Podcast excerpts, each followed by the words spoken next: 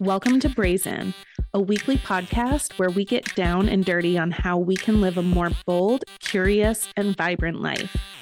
We are your hosts, Calley Hughes, a self care coach and nurse practitioner, and Valerie King Mallar, a business growth and mindset coach. In this podcast, we are helping women stop people pleasing and perfectionism, awaken their inner badass, and discover what can happen when we take the lead in our own life.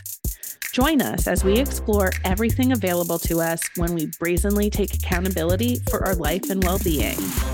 Let's get started. Hello, and welcome to another episode of the Brazen Podcast. Today, I am recording alone, and I'm going to be addressing the issue of how to handle customer or client complaints. And I think this is a really interesting topic because when we talk about getting promoted to leadership positions, we often talk about managing staff or logistics and systems, but you also often become the public face of the business, which means that when there are issues with customers, you are often the first person called. So that is something where we're going to talk about just how to handle it professionally and also how to kind of emotionally recover from customer complaints. So, in order to talk about this topic, I'm going to break it down a little bit because there's obviously in store and then sort of the virtual complaints. So, whether a review, an email, a phone call, that kind of thing.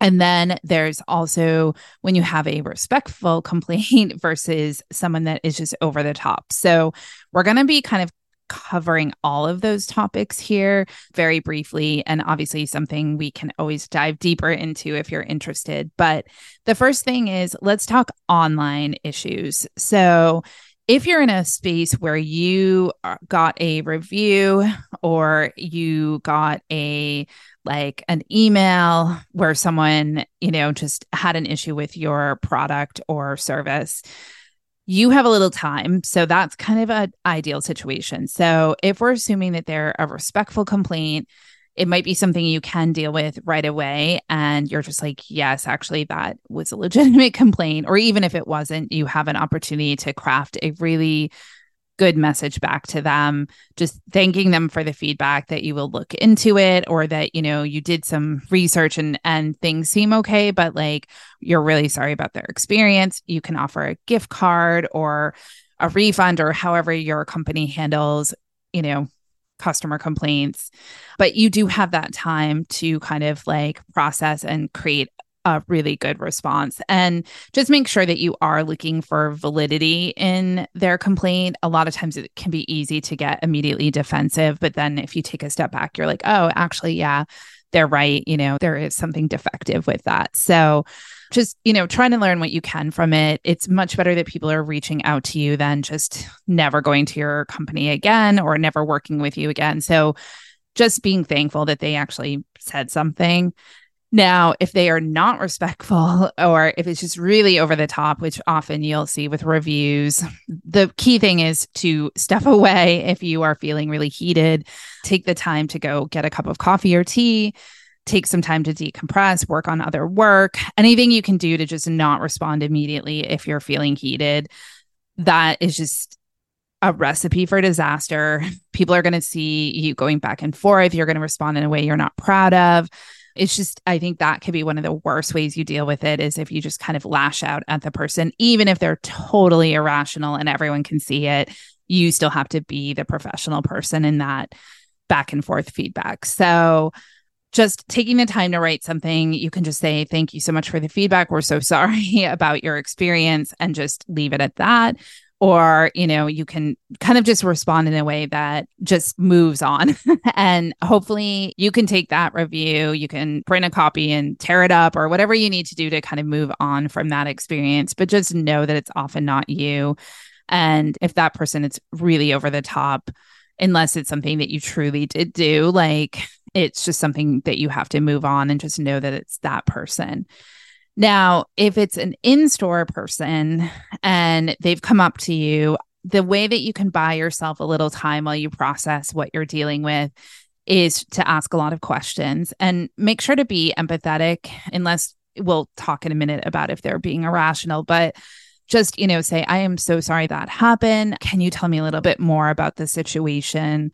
How did you use this product? You know, was it defective when you got it or did this happen after? And just ask a lot of questions and let them talk and just kind of listen and take notes.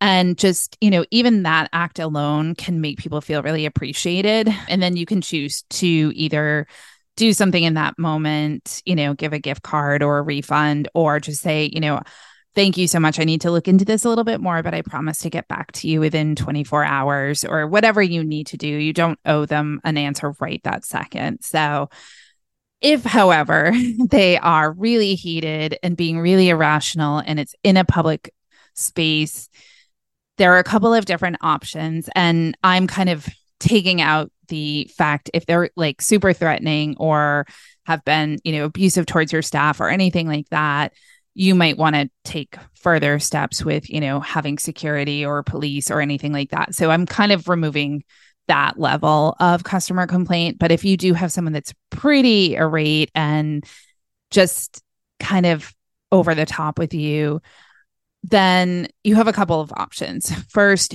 not that we want to reward good bad behavior, but you can give them a gift card or just take their information and say, I'm not the person that can deal with this, but I'll have them call you when they're available, even if it is you that later calls, or, you know, give them a refund or whatever you can to just get them out of the store. Sometimes that is really important. If you just feel that there's no way you're going to get to a place where they're calm the second option is to try to grab another manager or someone like your boss or someone higher up. Sometimes that just having a new person step into the situation can like deflate their anger a little bit and kind of reset the energy. So sometimes that can be effective. But a lot of times, if they're just being really unreasonable, if you can just get a name and phone number and be like, I promise to have someone call you, by the time you call them, they've calmed down a little bit. So the key is to just try to get them out quickly so that you're not having a public scene with them for too long. And finally, a key point in terms of dealing with customer complaints is to make sure that you do have your staff's back. I know we've all been sort of ingrained with the customers right motto, but honestly, if you have someone that is particularly aggressive every time they come in or that you've had multiple issues with in terms of customer complaints and they're never done respectfully, it's a really good idea to kind of look at whether it's time to ask this customer not to come in again. I do recommend not doing that in store or in person. If you have a name and phone number, it's good to maybe call them after the fact so that you don't create a whole new kind of unsafe energy in the store right at that moment. But there are times when it just is an irreparable relationship. And so taking the time to look at that can be really helpful. And then ultimately, remembering what feedback is and just making sure that you are taking that information and using it to help your products. There are some cases where you're like, that wasn't really a complaint, and I'm not really going to do much with that, but other than respond. But there are times when their feedback is really, truly helpful and a chance for you to improve your products and services.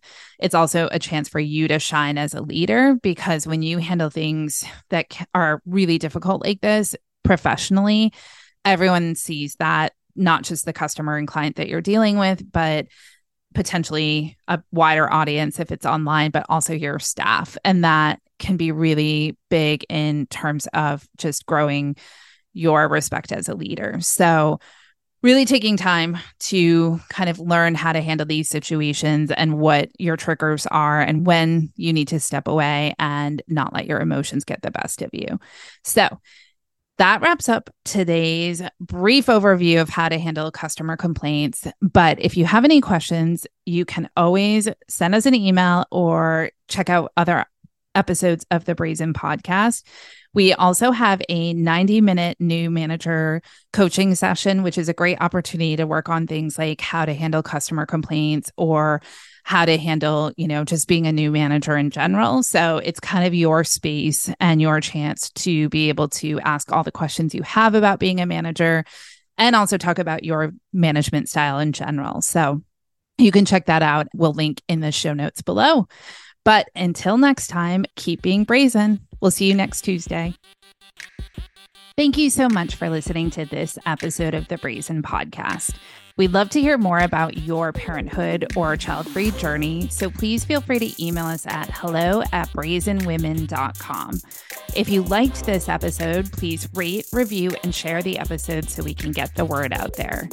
We'll be back here next Tuesday, but in the meantime, keep being brazen.